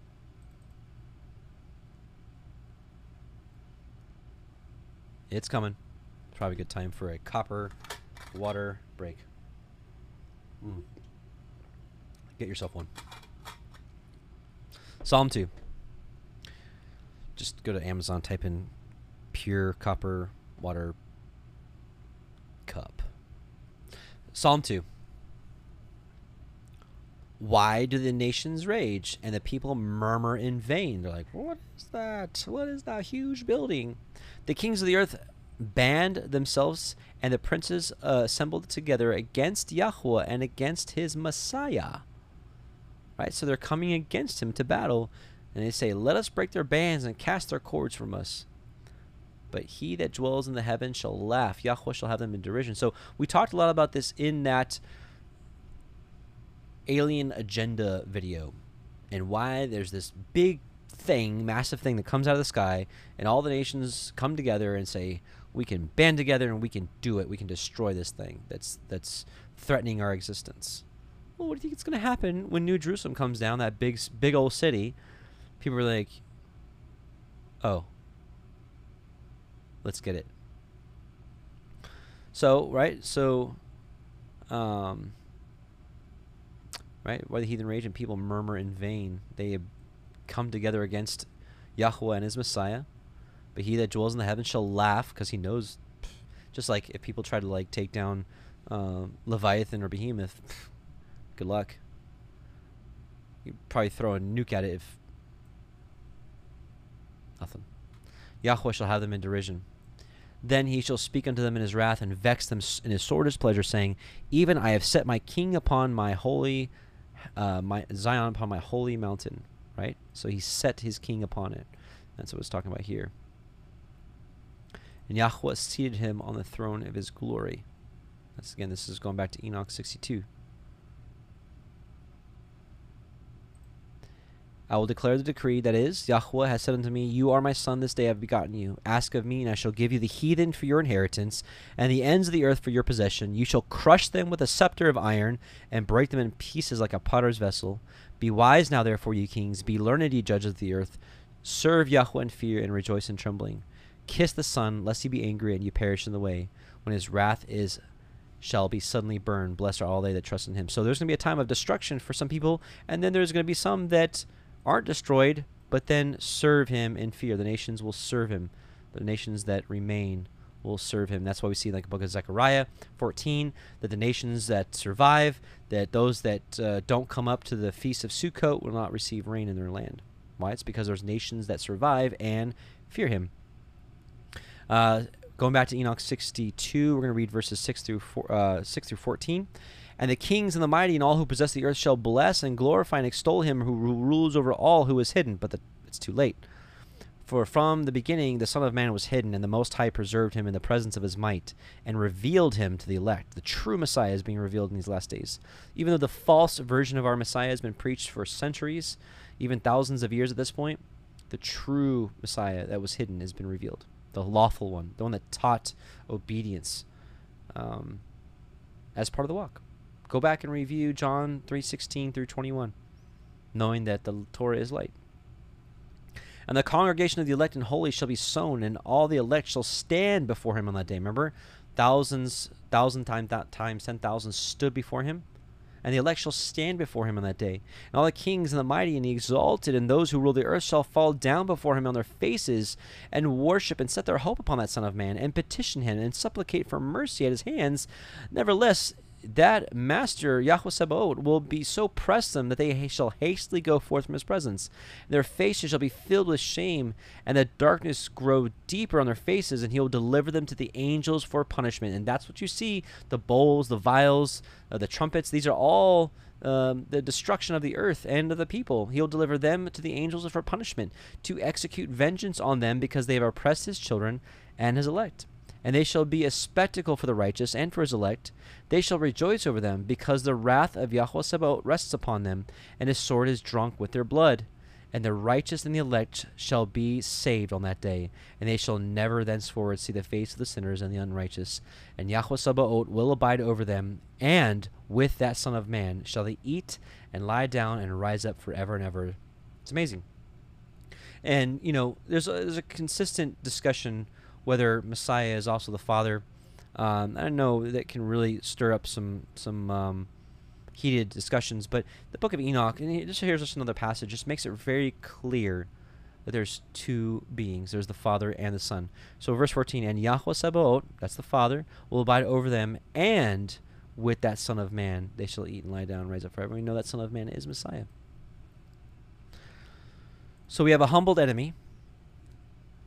Micah 7:11 through 20. So in that day that your walls are to be built, New Jerusalem, in that day shall the decree be far removed. In that day also he shall come even to you from Assyria, and from the fortified cities, and from the fortresses even to the river, and from sea to sea, and from mountain to mountain.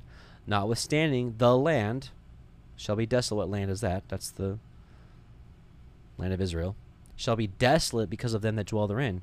And think about who's dwelling in there right now. It's one of the top five homosexual destinations of the world, and the people that live there. I know there's a couple So there's some good believers in there, but for the most part, it's inhabited by people that deny Messiah, straight up. So I know that most of us were taught growing up to reverence that place and the people that live there. But as a person that grew up in Judaism, and my family still even lives there in that land today, I can tell you, they deny Messiah. They'd spit on him, right? Don't read the Talmud, but the Talmud basically says that our Messiah, the Talmud, which they reverence as their guidebook, says that our Messiah is burning in hell in feces. Don't believe me? Look it up. Gittin 57a and b. Read it for yourself. That's what that's their book. So notwithstanding, the land shall be desolate because of them that dwell therein, for the fruit of their doings. Feed thy people with the rod, and the flock of your heritage, which dwell solitarily in the wood. In the midst of Carmel, let them feed in Bashan and Gilead, as in the days of old. So this is talking, right? So, according to the days of coming out of the land of Egypt, will I show unto them marvelous things. So this is like the Exodus again. This is like the coming out of the nation, coming out of the nations. The nations shall see and be confounded all their might. They shall lay the hand upon their mouth. Their ears should be deaf. They shall lick the dust like a serpent. They shall move out of their holes like worms of the earth. They shall be afraid of Yahuwah Elohim, and shall fear because of you. Who is a Elohim like unto you, that pardons iniquity and passes by the transgression of the remnant of his heritage? He retains not his anger forever, because he delights in mercy. There it is again. Our merciful, amazing Elohim. He will turn again. He will have compassion on us. He will subdue our iniquities, and will cast their sins into the depths of the sea. You will perform the truth, the Torah, to Jacob, and the mercy of Abraham, which you have sworn unto our fathers from the days of old. There's the story.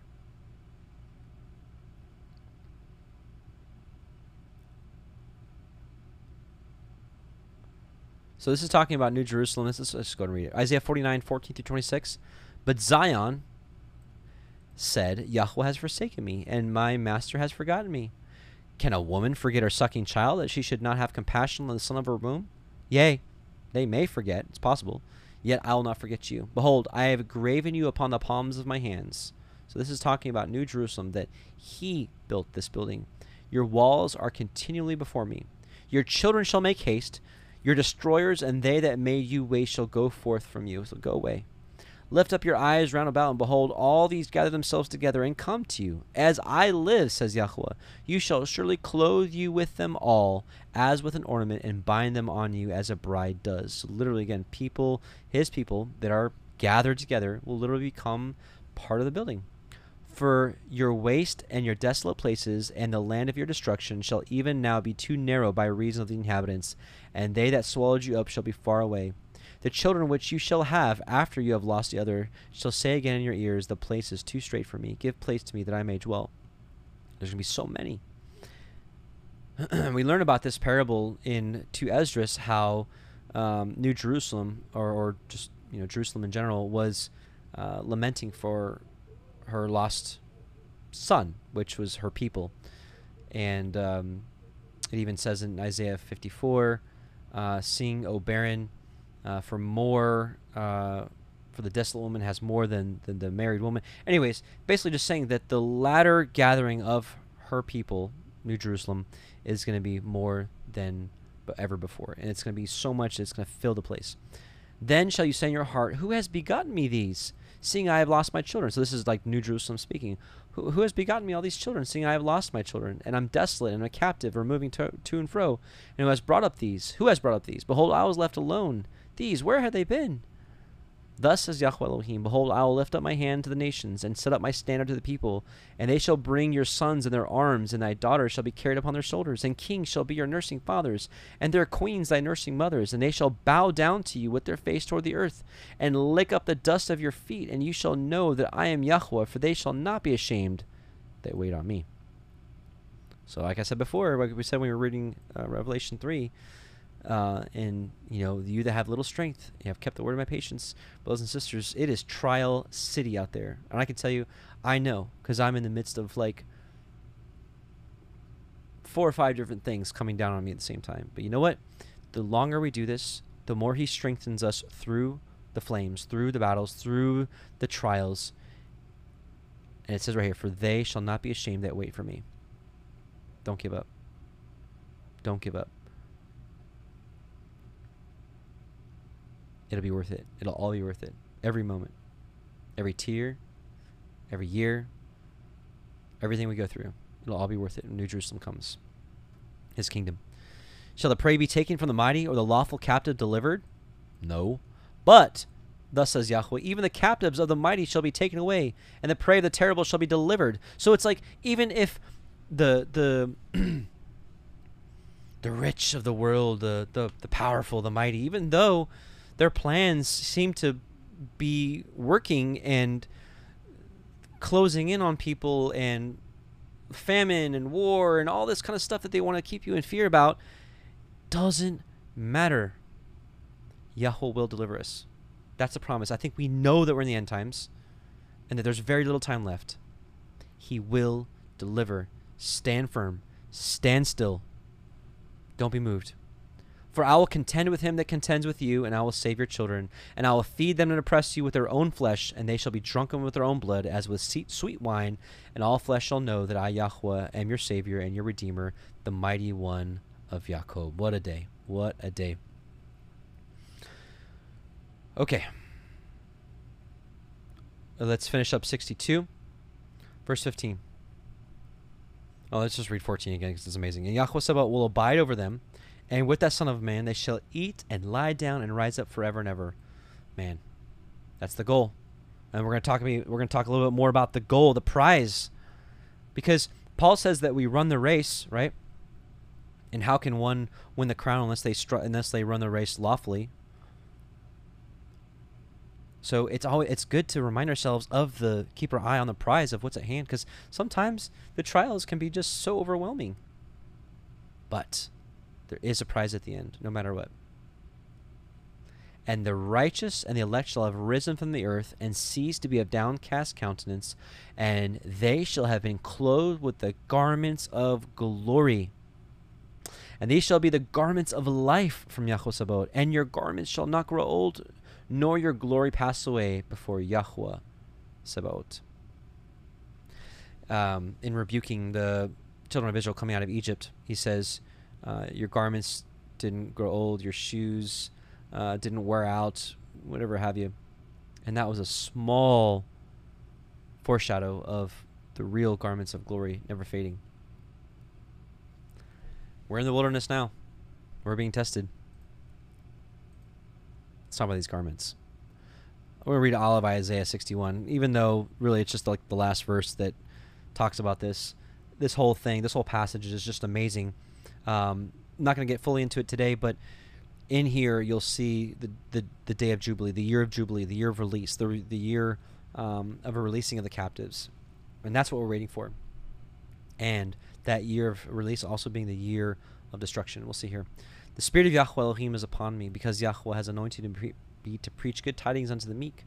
He has sent me to bind up the brokenhearted, to proclaim liberty to the captives, and the opening of the prisons to them that are bound, to proclaim the acceptable year of Yahuwah, and the day of vengeance of our Elohim, to comfort all that mourn. And so this is all talking about the year of release, the year that the book of Leviticus 26? No, I can't remember. After 20, maybe 20, Leviticus 25 or 26 talks about the year of Jubilee, the release, and how all debts are paid, lands that were sold are returned back to their owner. It's just it's a really good thing, and I believe that when he gets us, it'll be a year of release. Also, to proclaim the acceptable year of Yahuwah and the day of vengeance of our Elohim. It's interesting. Our Messiah stopped here when he stood up to read. Anyways. To appoint unto them that mourn in Zion, to give unto them beauty for ashes, the oil of joy for mourning, the garment of praise for the spirit of heaviness, that they might be called trees of righteousness, the planting of Yahuwah, that he might be glorified. And they shall build the old wastes, they shall raise up the former desolations, and they shall repair the waste cities, the desolations of many generations. And strangers shall stand and feed your flocks, and the sons of the alien shall be your plowmen and your vine dressers. But ye shall be named the priests of Yahuwah. Men shall call you the ministers of our Elohim. Ye shall eat the riches of the nations, and in their glory shall ye boast yourselves. For your shame ye shall have double, and for confusion they shall rejoice in their portion. Therefore in their land they shall possess the double. Everlasting joy shall be unto them. For I, Yahuwah, love judgment, or right ruling. I hate robbery for burnt offering, and I will direct their work in truth, and I will make an everlasting covenant with them. And their seed shall be known among the Gentiles, the nations, and their offspring among the people. All that see them shall acknowledge them, that they are the seed which Yahuwah blessed. I will greatly rejoice in Yahuwah. My soul shall be joyful in my Elohim. For he has clothed me with the garments of salvation. He has covered me with the robe of righteousness, as a bridegroom decks himself with ornaments. There's that passage again we read in Isaiah 49 earlier about we literally become ornaments as a bride, you know, the ornaments literally on New Jerusalem. And as a bride adorns herself with her jewels, for as the earth brings forth her bud, and as the garden causes the things that are sown in it to spring forth, so Yahuwah Elohim will cause righteousness and praise to spring forth before all the nations. Revelation 19:8-9. And to her was granted that she should be arrayed in fine linen. If you haven't started looking for replacing your wardrobe with linen, you can do it. Check the thrift stores.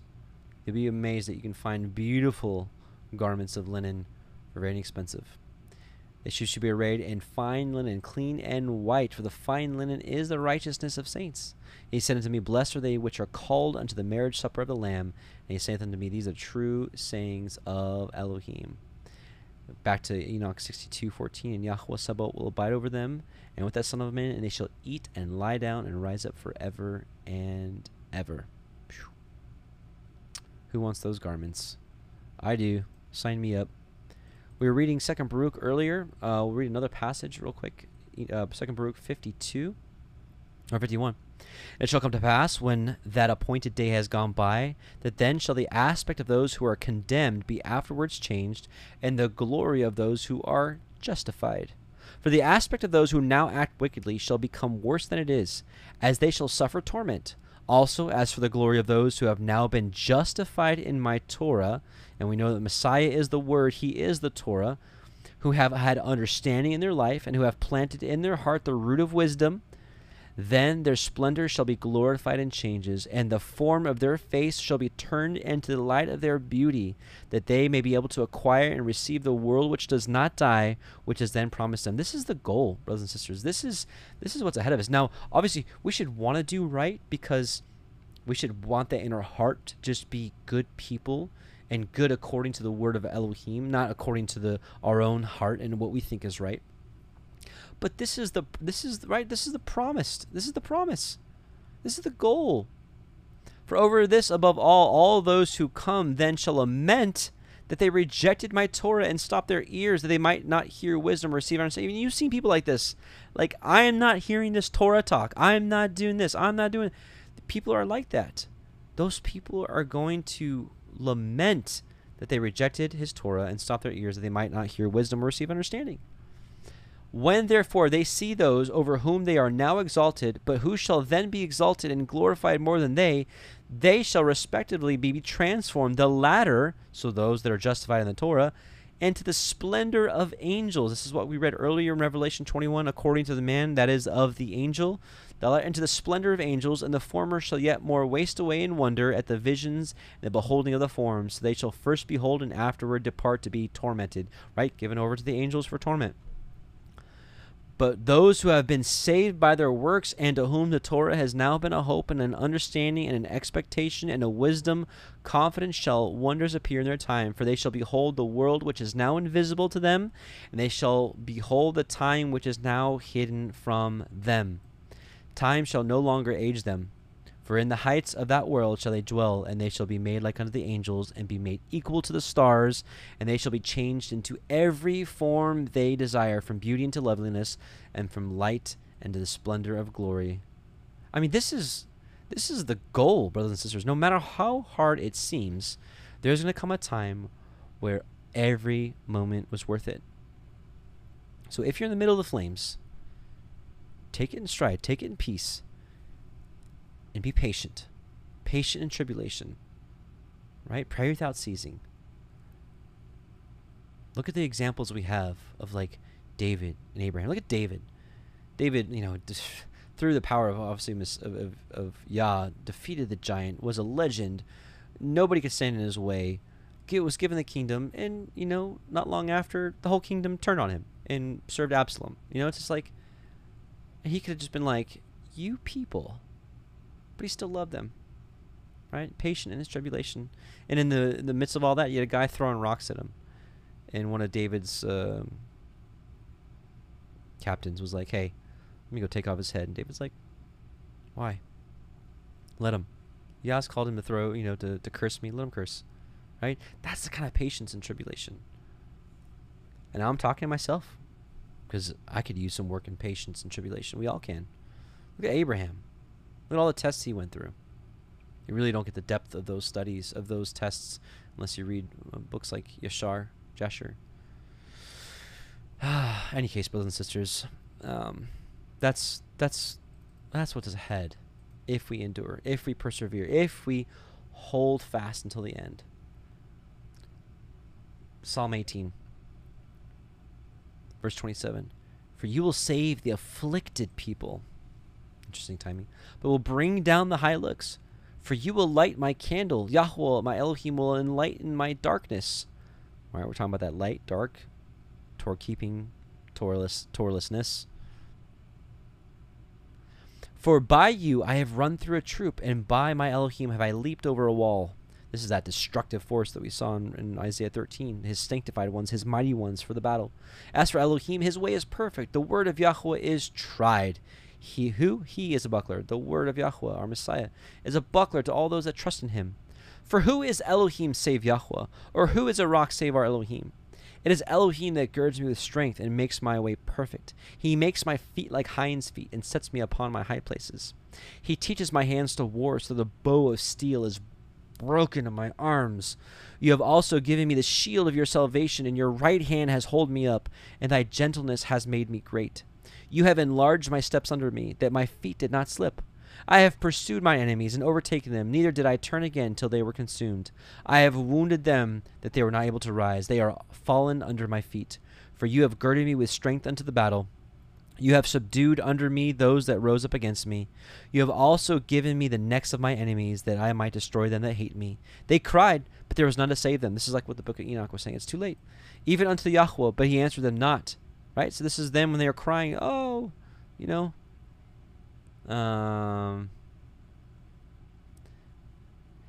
all the kings of the mighty and the exalted and those who rule the earth, this is back to Enoch 62:9, shall fall down before him on their faces and worship and set their hope upon that Son of Man and petition and supplicate for mercy at his hands. Nevertheless, Yahuwah Sabaoth will so press them that they hastily go forth from his presence, and their faces shall be filled with shame, and the darkness shall grow deeper on their faces, and he will deliver them to the angels for punishment, to execute vengeance on them.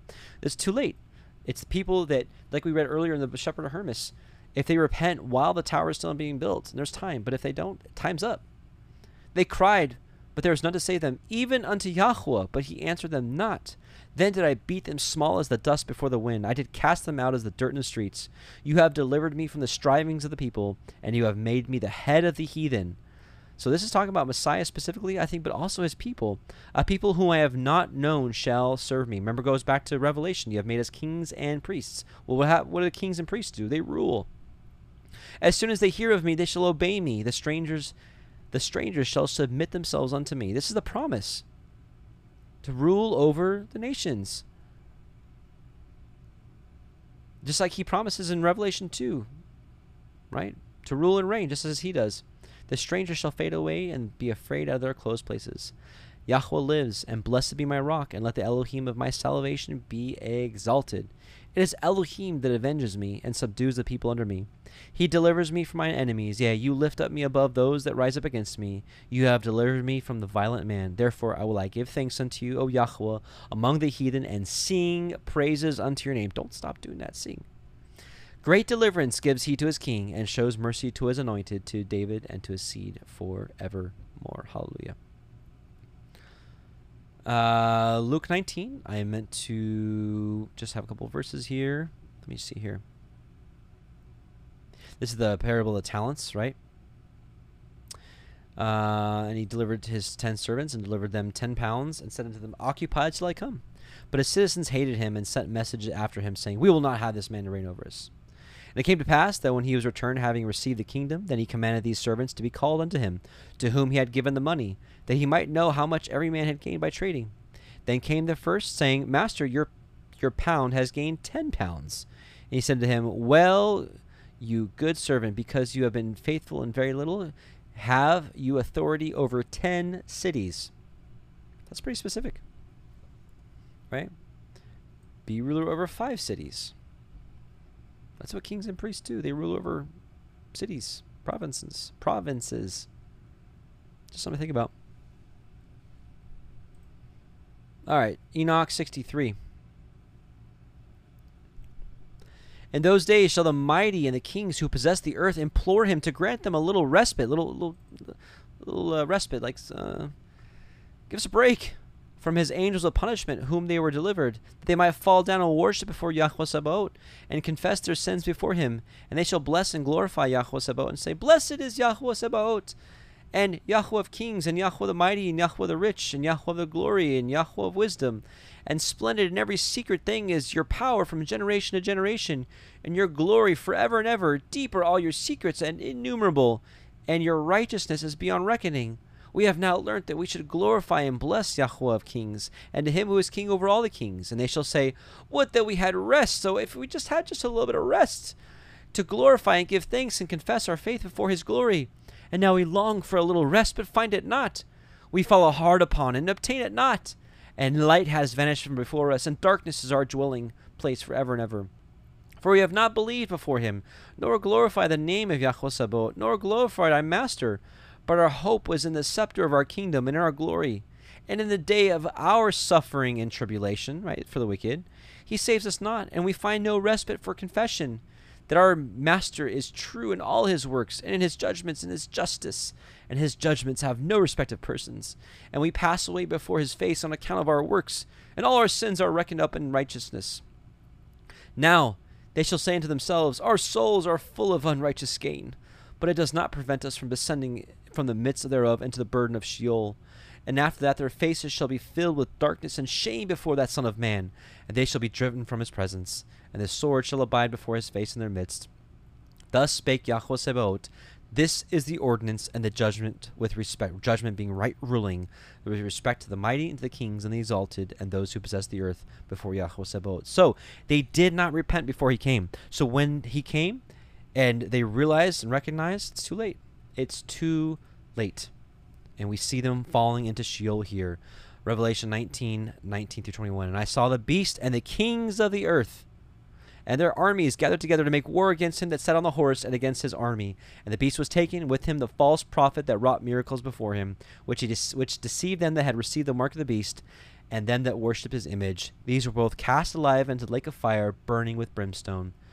And the remnant were slain with him, the sword of him that sat upon the horse, which sword proceeded out of his mouth, and all the fowls were filled with his flesh." So at some point here, they're like, we're fighting against you, but we're wrong. We're sorry. It's too late.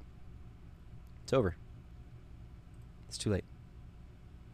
All right, we're just going to read 64, which is just 2 verses, and we're going to finish up today.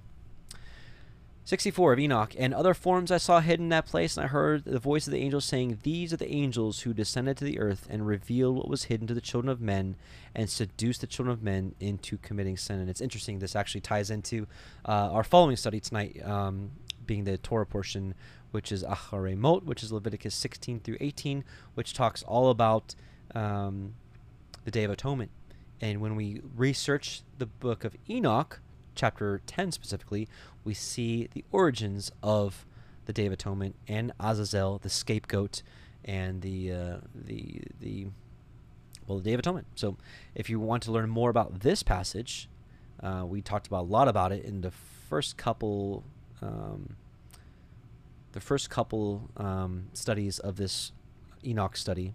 Sorry, part 2 or 3, I think, is what we discussed quite in depth about Azazel, the fallen angels, their punishment, their torment, their coming punishment, things like that. So with that, brothers and sisters, I pray that you were able to glean something about this. The overarching point I want to make here is, well, it's like the book of Ecclesiastes. Fear Elohim and keep his commandments, for this is the whole duty of man. Because you know what? There's going to be a day of reckoning that's coming, and what side of it are you going to be on? What side of it am I going to be on? What side of it are we going to be on? That is what's at hand. I don't know about you, but I want to be on the right side of things. I want to be in his kingdom, away from this craziest time that this earth is ever going to see. A time when Behemoth and Leviathan are going to walk through it. A time when plagues are going to be all over this place. A time when the natural order of things is going to be all out of whack, and a lot of people are going to die. A lot of people are going to die. And I want to be with him. I want to lie down and recline with him at his feast. So with that, remember, through the fires, persevere. He will get you through it. Paul says, you know, we're not given anything that's too much for us. It may seem like it at times. It may seem overwhelming, but it never is, brothers and sisters. So let's pray. Heavenly Father, Yahuwah Most High, we just come before you, Abba, and thank you for your word, which is a lamp to our feet. We thank you for sending your son, Messiah Yahusha, the true Messiah that you're revealing to us in these last days. Father, we just wait patiently for the return of Messiah Yahusha. Father, we want to be found righteous. We want to be among the elect, the righteous, that stands before the Son of Man. We want to escape these things that are coming to pass, Father. And we just want to do what's right in your sight, because it's the right thing to do, Father. And because you're merciful and you're long-suffering, Father, we pray that, the prayer I want to pray right now, Father, is everyone that's listening, that we all have softened hearts to love each other, to love you and to love each other with a true heart, nothing wavering, no hidden agendas, no vainglory, nothing, Father, but your truth. We love you and bless you in Messiah Yahusha's name. Please, Father, help your people, mark your people. Shabbat shalom. Amen. Shabbat shalom, brothers and sisters. I pray this is a blessing. After this is over, 10-15 minutes, we'll do the Torah portion. So blessings and shalom, and let's see. Yeah, we should all seek his face, so let's sing about it. Shalom.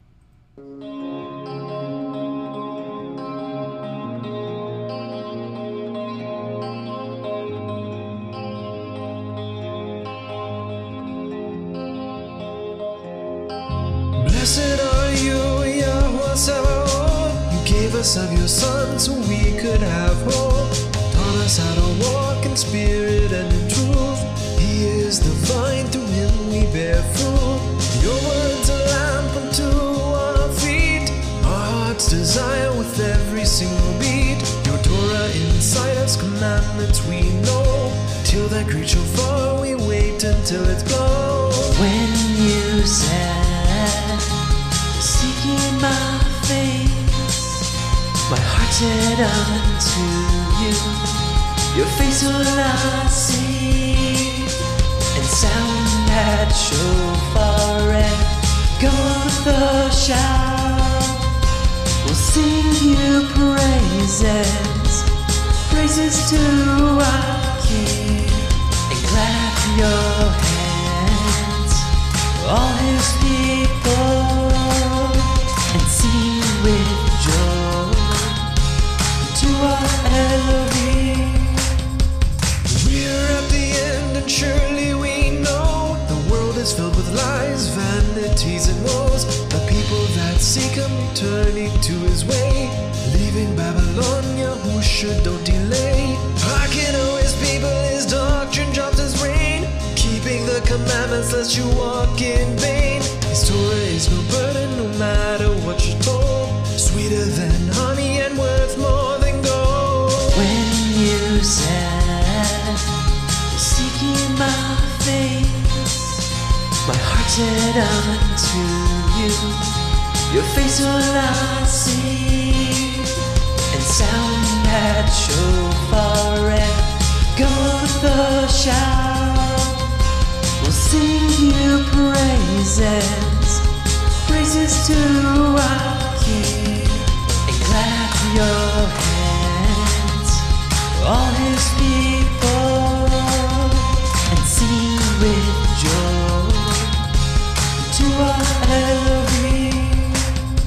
Standing on Mount Zion, singing that new song, Yahusha and his chosen, to him we belong. Worthy is the Lamb, for he was slain, made us kings and priests, by him we shall reign.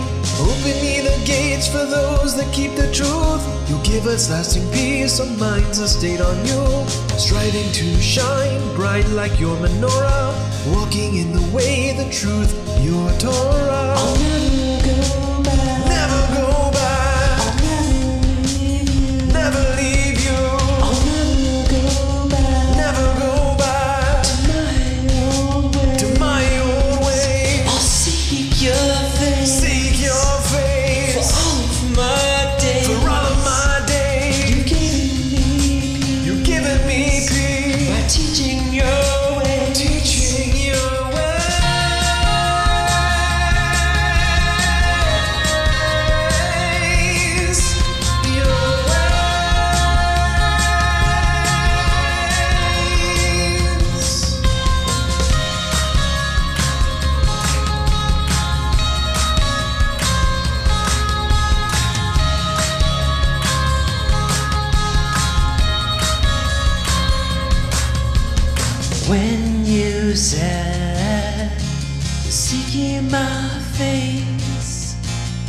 said unto you, your face will I see, and sound that shofar and go with the shout.